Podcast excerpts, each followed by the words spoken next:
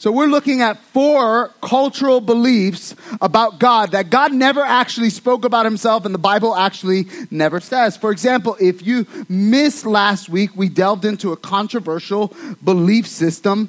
The idea that above everything else, God just wants us happy.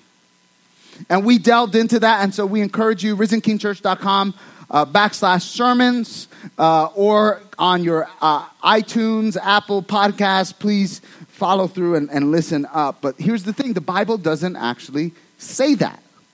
Next week in part three is going to be my personal favorite of all four messages, and we're going to deal with a very popular cultural belief that it doesn't really matter what I do as long as I don't hurt anyone. The reality is that God never said that, and our actions matter a lot. Then, number four, may be the most important of the entire series. As I deal with the belief system or the popular belief system that it doesn't matter what you believe as long as you're sincere about it. Here's the deal God never said that either, neither does the Bible. What you believe matters, and it makes a difference, right?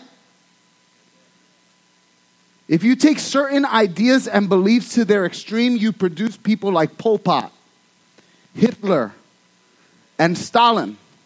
Right? Christianity believes that every single individual over the face of the earth, regardless of their religious belief or the condition with which they were born or the circumstances surrounding their conception, we believe that they are made in the image and the likeness of a godly and holy God, and that has implications for us. We value life. We value life. We value people no matter what. And that has affected our American system. It's why we just don't simply kill off every disabled person or every person that doesn't meet our standard or doesn't look how we want them to look. Now, when you do not have that belief system, it leads to the genocide of the Holocaust that you saw with Hitler. Because you don't believe that God image is in every single human being. You believe that human beings don't have any self worth and other human beings, by evolutionary terms, are superior to others, and therefore we can extinguish the ones that don't meet our criteria. It is the thing that drove Stalin and Pol Pot and Mao Zedong and all of these leaders who have committed atrocities and genocide en masse scale. What you believe makes a difference. What you believe matters. Today we're going to look at what may be one of the most the biggest misbeliefs about God and I'm going to walk into it with a little introduction and I'll say this. When I was growing up, my pastor used to say something that I didn't really like, but I think it was really true. He would always say that chances are pretty good that you're either about to go into a difficult season, in the middle of a difficult season, or you're just now coming out of a difficult season. It's not very encouraging, right? That kind of seems pretty close to the truth, though, right? It feels like every time you turn around, either you or somebody that you love that's close to you, all of a sudden life gets a little bit complicated. Health circumstances, financial uh, circumstances. Let me every time you just seem to get ahead, right? There's a little bit more in my bank account, just a little bit more right now, and all of a sudden, boom, bottom falls out, car gets broken, tire gets flat, somebody breaks into your house, something happens that just drains that idea that you were just about to get ahead. Whenever that happens to me, it seems like my life starts spiraling down, and it's amazing that it seems like a lot more than I can handle. Some of you right now, you may be going through a lot. It could be a financial burden. It could be a bad report from the doctor. It could be a relationship that's going wrong right now. Maybe your job isn't as stable as it once was. It could be that you're battling depression. It could be any number of different things. And then the weight just begins to get heavier and heavier and heavier and heavier. And you finally think, I can't take it anymore. It never fails. And when you feel like you just can't, you get to that place where you just cannot take it anymore, along comes some well meaning Christian with some annoying Christian advice. And I don't know if this ever happens to you where you live, but it happens to me all the time. And you, you, you're about to pull out your hair because you just can't take it anymore, and someone comes up to you and says, Oh, don't worry. Whenever God closes a door, He always opens a window. What does that mean? What does it mean that God opens a window anyway? Or those who say, Well, remember, God helps those who help themselves. Okay, here's the deal God, God never said that, but that's another subject. But the one I want to deal with today is this one. Have you ever had a well meaning person, or perhaps you yourself have done this before? You've gone up to somebody and you say, Hey, don't worry, it's all going to be okay. Remember, God will never give you more than you can handle. God will never give you more than you can handle. Here's what I want to do today I want us to embrace the reality that God never said that.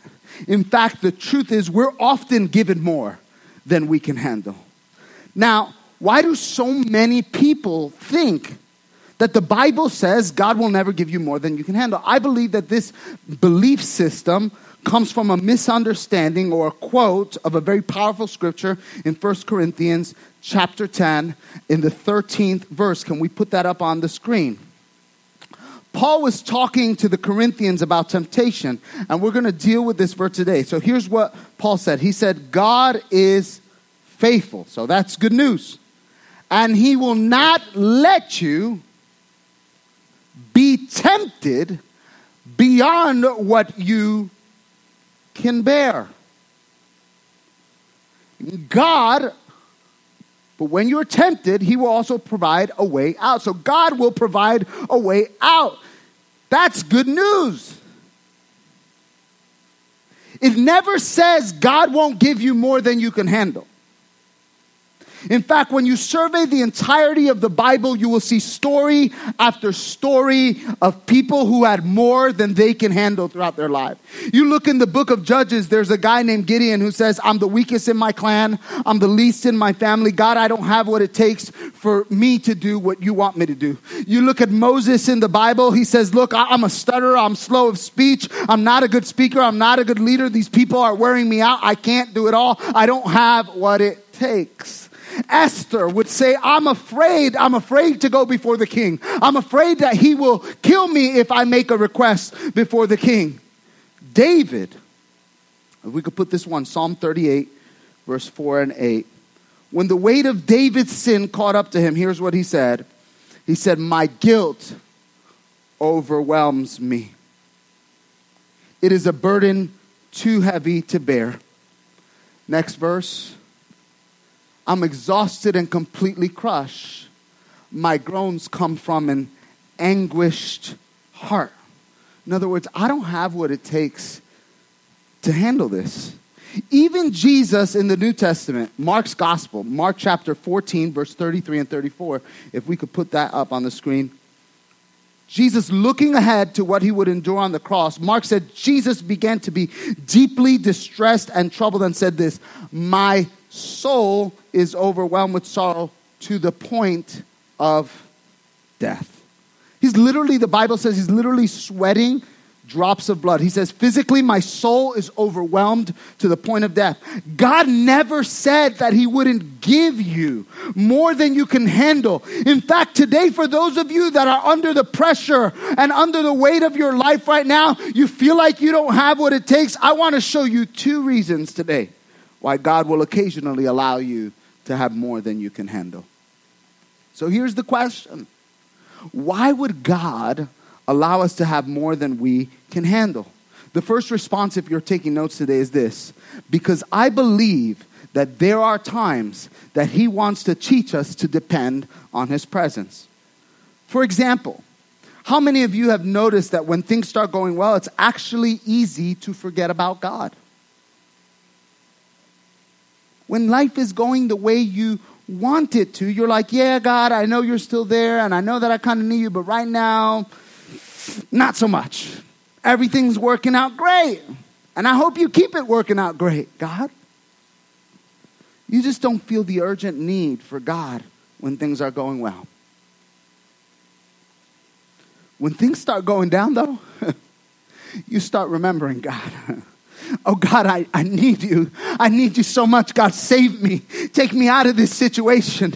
Do something. And it's amazing how when life gets difficult, how suddenly you begin to be drawn into the presence of God. Now, why would God allow us to go through something that's more than we can handle? One of the reasons might be to teach us to depend on His presence. You can see the reality of this in the Old Testament story of Jonah. And if you know this story, basically God says, hey, go preach to the Ninevites. And Jonah was like, mm, mm, mm, mm, mm. not happening. I kind of hate them. Heck no, I won't go. I don't like them. I'm not doing it. And so he started to rebel, much like what some of you might be doing right now. After time, when you rebel, your life starts to spiral downward. And that's what was happening to Jonah. And through an odd series of events, he was thrown off his ship into the water, and a giant fish, not a whale, I know that the thing says that. We have no idea. The Bible just says giant fish swallows him up. So we pick up the story in Jonah chapter 2, verse 2. Can we put that on the screen? Where he says this In my distress, I called to the Lord, and he answered me. Notice what Jonah didn't say. Jonah did not say, In my success, I called to the Lord. But it was in my distress. It's amazing how much we crave God when we're in distress. Notice that we need Him during our distress and oftentimes overlook Him in our moments of success. In my distress, I call to the Lord. Next, next slide, he says, When my life was ebbing away, I remembered you, Lord, and my prayer rose to you. Oh my goodness, God. I remember now. I remember you, Lord, and my prayer rises to you. In my distress, I called on the Lord. Here's a challenge for some people you get into the middle of the storm and they start to wonder about God. Life isn't going the way you think it should. You wish this weren't happening. Why is this happening? If God were with me, this wouldn't be happening. I don't understand why God is allowing this to happen in my life. I prayed for one thing and I'm getting the total opposite, so God must not be with me. Or you would say, if God were good, this wouldn't be happening to me. If God were powerful, this wouldn't be happening to me. I just simply cannot believe that God is with me. I came to tell you something today. I came to give you a message from God this morning. Never let the presence of a storm cause you to doubt the presence of God. And I want to say that again because I want that to get through your head. And I want you to get excited. I want you to work with me. Never let the presence of a storm cause you to doubt the presence of God. Why? The Bible says that He will never leave you, the Bible says that He will never forsake you. So, why would God allow you to experience more than you can handle? Sometimes it's to teach you to depend on Him to draw you to call on him. In my distress, I remember the Lord and I call on him. David said this about the calling of God. Psalm 145, verse 18. Can we put that up on the screen? Psalm 145, verse 18. He said, The Lord is near to all who call on him, to all who call on him in truth. Some of you right now, you may be in the presence of a storm and you're going to remember to call on him you're going to remember today to seek him. And when you seek him, he will reveal himself to you. When you draw near to him, he will draw near to you. Never let the presence of a storm cause you to doubt the presence of God. So, why would our God allow you to experience more than you can handle? Sometimes it's so that you can be drawn into his presence, to remember his goodness, and to lure you into calling on the name of the Lord. Life can be one moment in the valley and the next on the mountaintop. It's really interesting. And I know that you can experience God on the mountaintop, but I'm telling you what, I best experience God in the valley. I am most aware of my need for God in the valley. Scripture says, Yea, though I walk through the valley of the shadow of death, I will fear no evil. Why? Because you are with me. See, I best experience the presence of God. I am most aware of the goodness of God in the valley. I can tell you with all sincerity that I would rather be in the valley with the Lord Jesus than on the mountaintop without him. I would rather be hurting in the presence with his goodness than on the mountaintop and unaware of who he is and what he's doing. I don't know who needs this. I don't know how you're hurting right now, but I want to let you know you are not alone. Never let the presence of a storm cause you to doubt the presence of God. So, why would our God allow you to experience more than you can handle? Maybe to teach you to depend on His presence. He'll never leave you, He'll never forsake you. The second reason, if you're taking notes, one is to teach you to depend on His presence, two is to teach you to experience His power to help you experience his supernatural power because too many of us are doing life on our own. For many of you, you approach life with your strength, your strength. I can do this. I can do this. Much more than I can handle, but the reason that you're hanging on to your own strength is because you've been programmed to believe a lie. That God will never give you more than you can handle. And if He won't give you more than you can handle, then you just simply have to hold on and operate in your own strength because you have the power already to go through it. Because it's all about what you can do. It's all about what you can sustain. It's all about what you can bear. But that's not true because you were not created to have all the power to do it yourself. You were created to need God. You were created to be desperate for Him. When you recognize that He didn't expect you to handle everything, that's when you begin to experience the power of God. The Apostle Paul, he lived this. And like some of you might learn to live this. In the book of Corinthians, he, in the volume of Corinthians, he talked about a thorn in his flesh he said that it plagued him his whole life and he wanted it to go. And you might say, hey, what was that thorn? It's most likely a metaphor for something. We don't know exactly what the thorn is. Scholars have been speculating on this for centuries. We do believe, however, that it was likely his failing eyesight because we think that he couldn't see largely towards the end of his life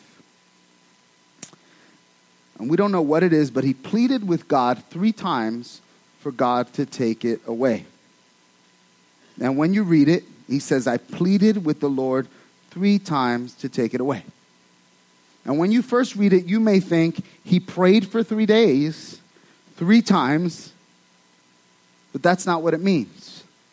It means there were three significant seasons of seeking, begging, pleading, probably fasting, maybe having some of the other churches that he started praying with him. So it was an ongoing process. Now I'm going to look at this from my perspective for a second. I'm thinking to myself right now, okay, if God is going to heal somebody, I'm thinking the Apostle Paul is probably a good candidate for that, right? I mean, just based on my human side on my human side. Not, not, we're not talking about Bible, we're not talking about theology, we're not talking about God idea. I'm, I'm just talking about my flesh, my sinful nature, right? Just based, based on my human side, I think Paul's a, a good candidate. Right? Because some people deserve it more than others. Based on what Paul did, based on what, what he endured, I'm thinking that if there's a scale of merits of somebody deserving it, I'm thinking Paul, you know, deserves it. I'm thinking if anybody had faith for healing, it was probably Paul that would have had it. Let me tell you, church, there will come a time, I promise you. If you walk with God long enough and live in this sin filled world long enough, when you're going to find your own thorn that just doesn't go away and you're going to ask, it's not your husband or your wife. I'm just telling you that right now. I'm just going to take that out of the way. you're going to ask God, God, why don't you remove this? Can't you answer my prayer? Can't you just help this depression go away? Can't you just heal my child of their headaches? I, hate seeing someone I love suffer so much. Can't you just fix my marriage? Can't you just turn my teenager back towards you? Can't you just help me just to be one month, just one month, God, where I'm not behind financially? God, can't you just do this one thing? And you know He can, and He doesn't.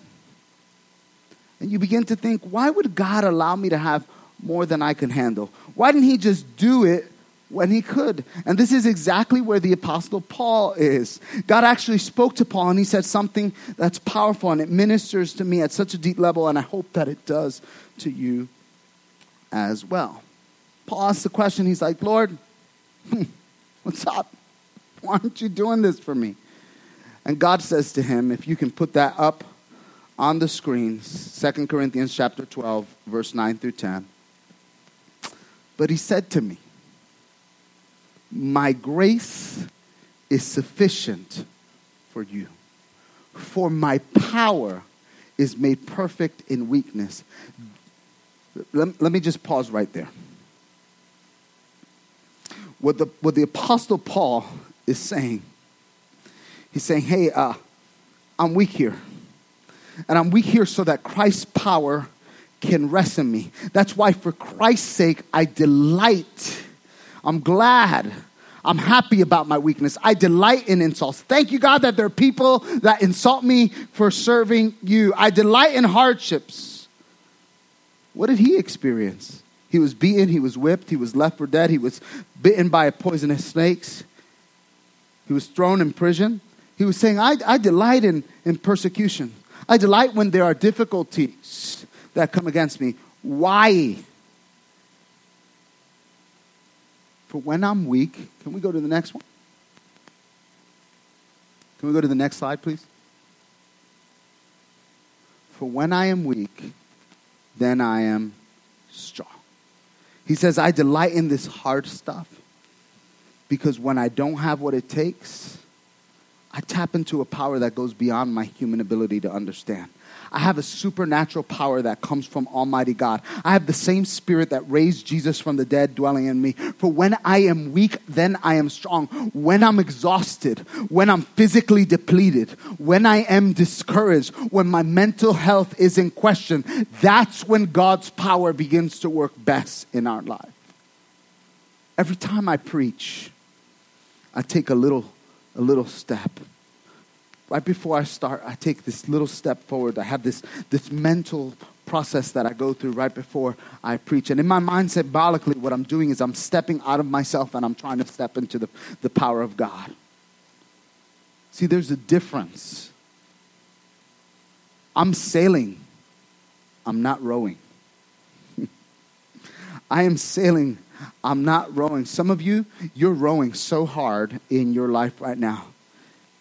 You get into the boat of life and you're just getting rowing and rowing and rowing. God won't give me more than we can handle. I can get there. I can get there. I can do it on myself. And you do it for a little while and then you decide one day, I just can't row any more.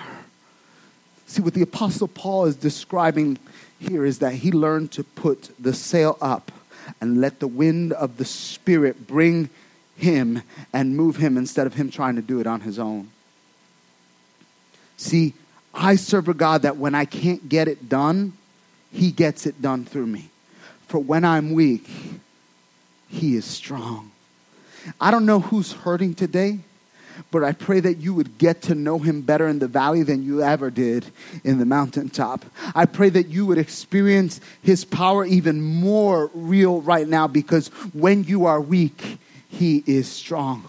Oh, oh, but God will never give you more than you can handle. That may be why you're trying to hold on because you think it's yours to hold on to. It's not yours. You were created to need him. He will give you more than you can handle. When He calls you to do something outside of yourself, He will give you more than you can handle. I love this. If you're going to be a foster parent, there will be more than you can handle. If you're going to raise kids, there will be more than you can handle.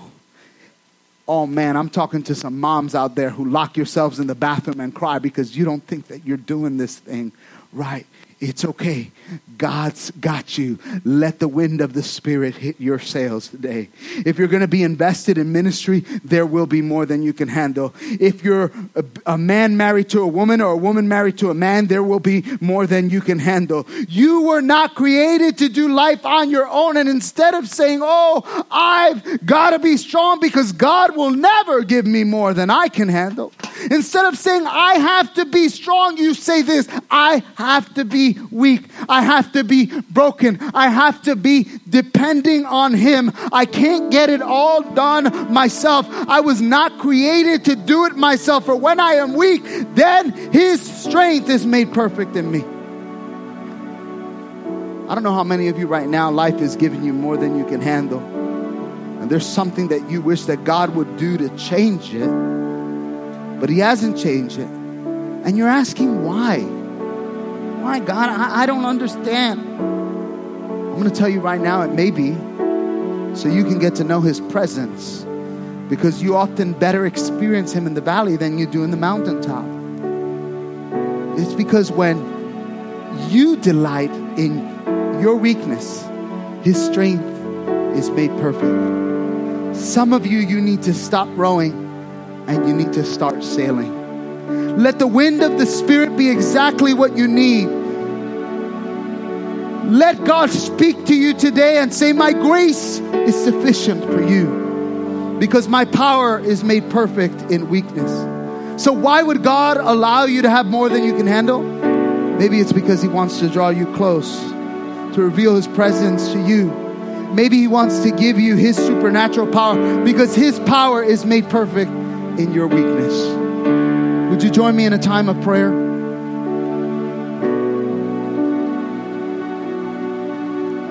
Father, I know there's so many people right now that are in a season of pain.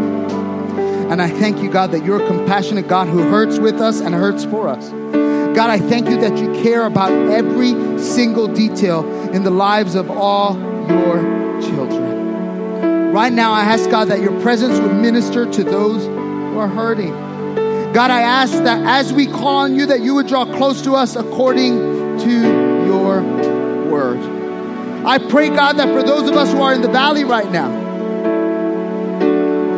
that we would not fear, that we would know that you are truly with us. God, I thank you that we're believing that they would get to a place where they realize that you are all that they have. And that at that moment they're going to recognize that God, that you are all that they ever really needed. I pray, God, that in our brokenness, in our weakness, in our vulnerability, that your strength would be made perfect in our lives. The faith of your children today to continue to seek you. That even though the thorn may still be there, that your grace is sufficient, your power made perfect in their weakness.